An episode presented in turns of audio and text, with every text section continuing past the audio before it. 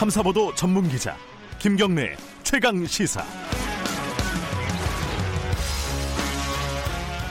저는 추미애 장관의 성격이나 예. 청와대의 분위기, 예. 문재인 대통령의 발언 수위를 보면은 강하게 할 것 같아요. 세게 할 것 같아요.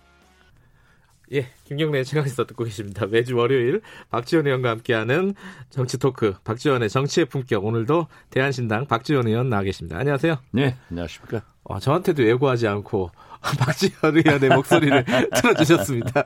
아, 틀어줬습니다. 방송이죠? 예. 예. 이게 어, 언제 어, 저번 주에 한 방송인가요? 아마. 아마 그런 것 예. 같습니다. 어, 세게 할 거다 인사를. 세게 할 거다 했는데 진짜 너무 세게 했더라고요. 어, 어쨌든 맞추셨습니다. 근데 이 정도까지는 예상 못 하셨어요? 뭐 세게 하리라 봤지만은 예. 이 정도까지는 솔직히 예상 못 했죠. 그럼 앞으로 이제 차장 검사, 부장 검사 이제 인사가 남아 있잖아요. 저는 좀 조화롭게 했으면 좋겠어요. 어허. 지금 오늘 한국일보 같은 곳에서도 네. 지적을 했지만은 법무장관과 검찰총장이 대립하고 갈등하는 모습이 문재인 정부에서 일어나는 것은 결국 국민들에게 신뢰를 잃어가는 길이에요. 음, 그래서 저는 좀 조화롭게 하고 법무장관과 검찰총장도 한 발씩 좀 물러서서 국민을 보고 또 문재인 정부를 보고 그렇게 했으면 좋겠다 하는 생각이 간절합니다. 근데 뭐 그거야 뭐 안 싸웠으면 좋겠다라는 생각은 만사인데 할 텐데. 그러니까 지금 현재 네. 뭐 광화문에서 어? 윤석열 사퇴하라, 윤석열 보호하라 네, 이런 갈등들이 계속되고 있는데 네, 이게 정치 문제도 아니고 네, 솔직히 일종의 사법기관이란 말이에요. 예, 어, 그런데 그러한 갈등이 계속되면은 결국 누가 이익 보겠느냐 이거예요. 음. 근데 지금 과정을 보면은 또 그렇게 조화롭게 될지 좀 의문이 드는 게. 음, 일종의 힘싸움을 하더라고요. 이제 추미애 장관하고 예, 저 그러니까. 검찰총장하고 예. 윤석열 검찰총장도 특수부 폐지하고 검찰 개혁하겠다. 네, 또 축소하겠다. 이런 얘기를 했으면은 네, 장관도 청와대도 똑같은 견해 아니에요. 예. 그러면 좀 오손도손 얘기해가지고 해야지 음, 같은 정부 내에서 여권 내에서 그러한 갈등이 좋은 방향으로 표출되는 것은 좋지만은 네, 그렇게 표출되면은 국민이 어떻게 생각하겠느냐 이거죠. 이렇게 되면은 결국 이득은 누가 가져가요. 그래서 저는 거듭 말씀드리지만 또 이런 얘기를 하면요. 윤석열 사퇴하라는 쪽에서 문자 폭탄을 내려요. 뭐 굉장히 강하게 음, 이러한 것이 안 좋다 이거예요. 저는 진짜 저만큼 지난 2년 반간 문재인 대통령의 성공을 통해서 진보 정권이 재창출돼야 된다. 그렇게 주장을 했어요. 네, 또 지금까지 윤석열, 어? 조국, 추미애 인사청문회에서 저만큼 편든 사람 어디 있어요? 그런데 저는 확실하게 그 진보 정권인 문재인 정권을 지지하고 잘 되기를 바라지만은 이렇게 갈등이 있는 것은 바람직하지 않다. 그래서 저는 이렇게 세게 인사를 했다고 하면은 차장 부장 이 수사 라인에 대해서는 좀 조화롭게 해줬으면 좋겠다. 예. 그런 말씀을 드리는 거예요.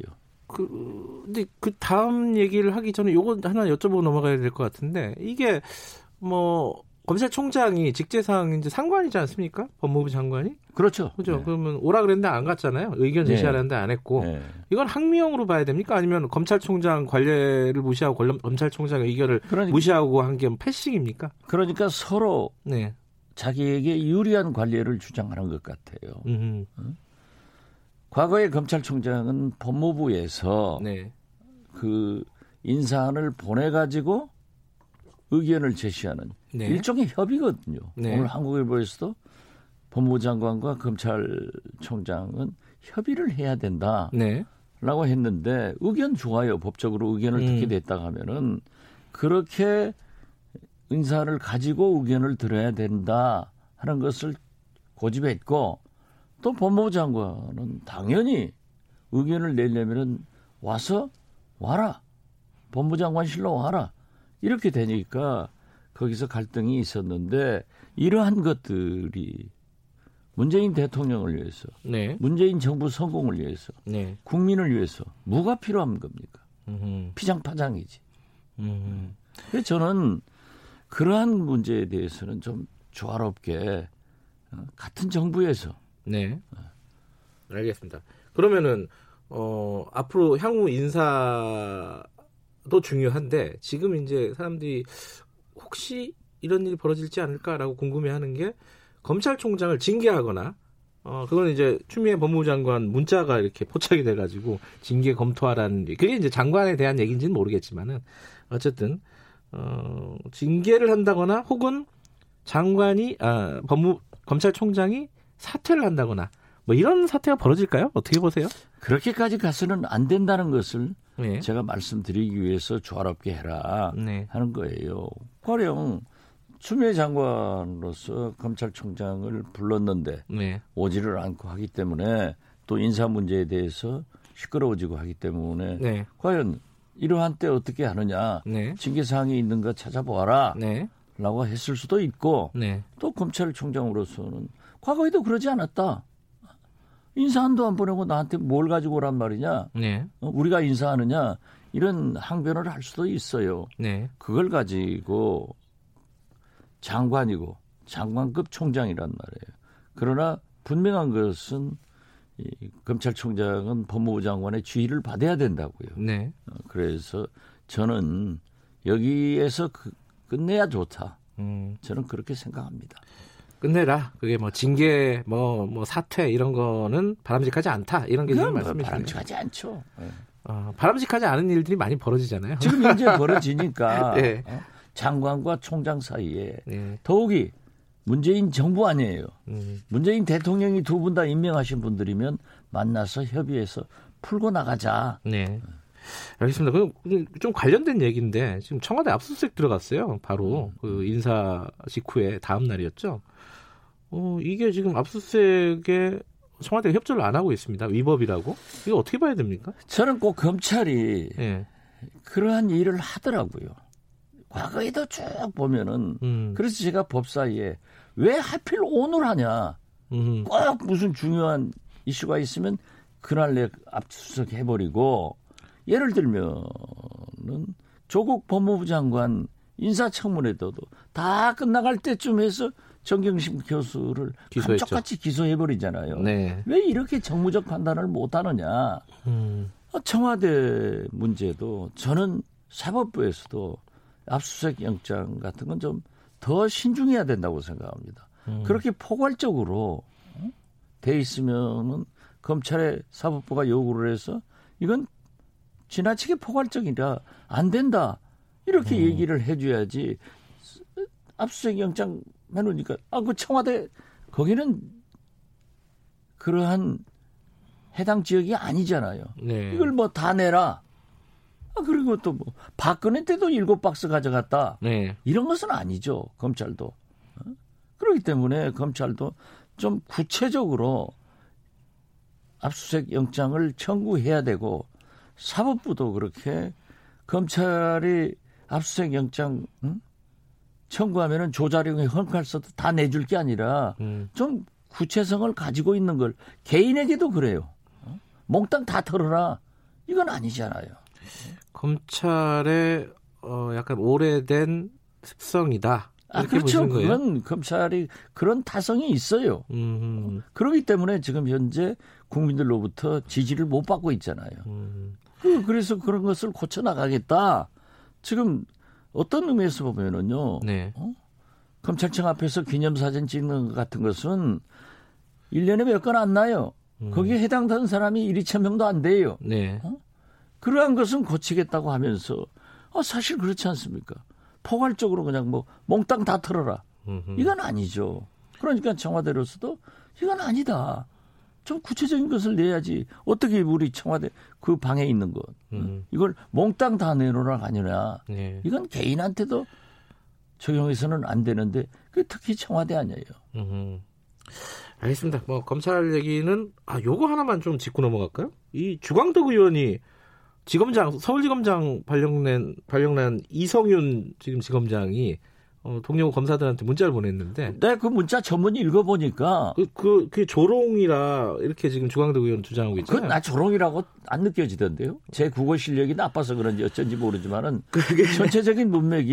예. 꼭 그것을 조롱이라고 잡아내야 되는가 하는 것은 조금.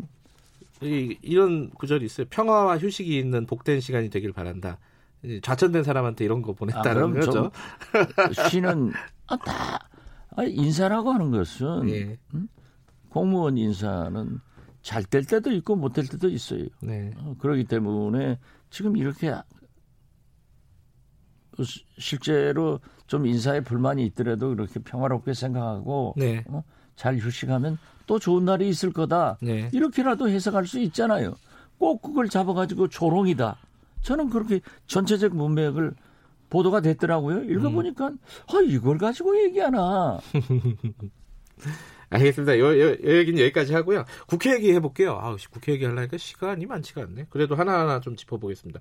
대한신당 창당했습니다. 네, 우리 출발했습니다. 축하드립니다. 통합을 하기 위해서 신당 창당을 했습니다. 그게 이제 약간 모순된 말 같이 느껴지는 사람들도 있을 것 같아요. 통합하려면 그냥 같이 통합하면 되지. 신당을 창단하는 거는 따로 가겠다는 말 아니냐? 아니죠. 어떻게 되는 거예요? 왜냐하면은 예. 우리의 당원과 예. 우리가 국회의원 등이 있지 않습니까? 네. 그러면 통합을 하려면 이제 개별 입당을 해야 되는데 네. 그렇게 됐을 때 당원들은 어떻게 해요? 음. 어? 그렇기 때문에 4 플러스 1도 네.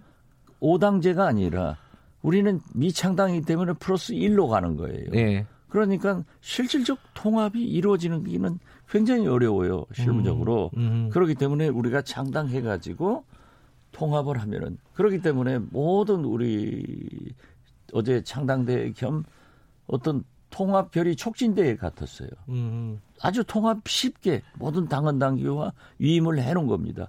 그래서 함께 보내 통합하고 통합하고 통합의 길로 가자. 그게 일종의 이제 제3지대 음. 통합론 이런 거잖아요. 그렇죠. 예. 근데 이제 이게 어 바른미래당, 뭐 대한신당, 뭐 민주평화당 뭐 이, 이 정도잖아요. 무소속. 아, 무소속도 있고. 근데 바른미래당 같은 경우에 이제 당권파. 음. 근데 이 통합이 안철수 전 대표의 어, 복 귀국으로 약간 좀 변수가 많이 생긴 것 같아요. 아, 변수가 많이 생길 수도 있죠. 예. 그렇지만은 거기는 거기고 예. 안철수 대표의 신당은 아직까지 태동하고 있지 않는데 네. 제가 볼 때는 바른미래당의 둥지를 틀 거예요. 바른미래당에 그렇죠. 손학규 대표랑 손잡고 어, 뭐, 손잡을지 안 잡을지는 두고 봐야 알고. 예. 어, 그 바른미래당으로 가면은 돈도 100억이 있고 예. 거기 비례대표 의원들하고 같이 할 수 있는 거죠. 네. 지금 현재 비례대표 의원들로 바른미래당 소속 의원들이 지역구 뭐 다 포함해서 딱 20명이 그렇죠, 될 거예요. 예. 거기서 만약 이탈했으면 음. 비례 저, 저 원내 교섭단체가 안 돼요. 그렇죠. 어, 그리고 지금 현재도 뭐 100억 돈이 있다는데 그래요. 그러기 음. 때문에 그리 가서 네. 또 기득권도 누리고 어? 또 총선 때 20명 가지고 가면은 지금 우리 장정수 의원 같은 분도 거기서 풀어주지 않으니까 몸은 우리에게 호적은 거기에 그 자 국고보조 받아가지고 지금 활동하는 거 아니에요. 그래서 저는 아마 안철수 대표는 음. 바른미래당에 갈 것이다. 두고 봐야죠. 그 호남에서 그러면은 이 통합이 안 되고 막 다 이렇게 각계 어 각계 전투하는 겁니까? 어떻게 되는 겁니까? 안철수, 통합 안 된다고 왜 자꾸 얘기하세요? 안철수 의원 쪽이랑도 통합이 가능한 건가요? 그러면? 어, 뭐 거기는 잘 생각하지 않고 있습니다. 그래요? 네. 알겠습니다. 이건 여기까지 여쭤보고 어 요번 총선 전체 그림을 좀 여쭤보고 마무리하죠. 이 여론조사 보면 야당 심판 쪽 얘기도 많이 하더라고요. 정권 심판 쪽 얘기도 물론 있지만은 어떻게 구, 구도가 어떻게 될 거라고 아, 보세요? 아, 모든 선거는 정권 심판을 하게 돼 있습니다. 그러니까 공수처 폐지 이게 1호 공영이잖아요, 자유한국당. 예. 얼마나 야당이 엉터리였으면 야당 심판론이 나오겠어요. 음흠. 그래서 저는 황교안 대표의 줄기찬 국회 보이콧 장애투쟁 이러한 것에 대해서 국민들이 식상하니까 야당 심판도 이루어진다. 그리고 저는 사상 초유의 보수 대분열로 4분 5열 아니에요? 지금- 그런데 이현주, 이정현까지 하면 4분 7열 돼요. 아, 지금 통합 추진이 하고 있잖아요. 그쪽. 그게 될까요? 아, 안될 거라고 보십니까? 저는 어려울이라고 봐요. 음. 왜냐하면은 통합을 하기 위해서는 지분을 인정해야 됩니다. 음. 그러면 거기에 구성원들의 현역 의원이나 네. 별로 적당치 않은 인물도 지분으로 공천이 되면은 상대적으로 민주당은 이해찬식 공천을 하잖아요. 예. 물갈이 공천을 하면은 국민이 변화된 그러한 당을 선택할까요? 나눠먹기 한 정당을 선택할까요? 알겠습니다. 지금 보내드려야 되는데 요거 하나 어, 여쭤보고 보내드려야 될 것 같습니다. 고민정 대변인 어디로 출마할 것 같습니까? 김현미, 유은혜, 박영선, 뭐 나경원 의원 대항마 얘기도 나오고 요거를 한번 좀 예측을 해주셨으면은. 예. 그 예측 못 하겠는데요. 아, 그래요? 예, 가능성이- 제가 볼 때는 예. 나경원 구역을 가지 않을까. 알겠습니다. 예. 어, 이게 한번 이, 깜짝 놀랐습니다. 다른 거 얘기하실 줄 알았는데 고향 쪽 얘기하실 줄 알았는데 자 여기까지만 고향은 듣고- 예. 피할 거예요. 아 그런가요? 왜냐하면은 네. 거기 신도시 관계로 예. 복잡하잖아요. 아 알겠습니다. 여기까지 듣겠습니다. 고맙습니다. 네, 감사합니다. 정치의 품격 박지원 의원이었습니다.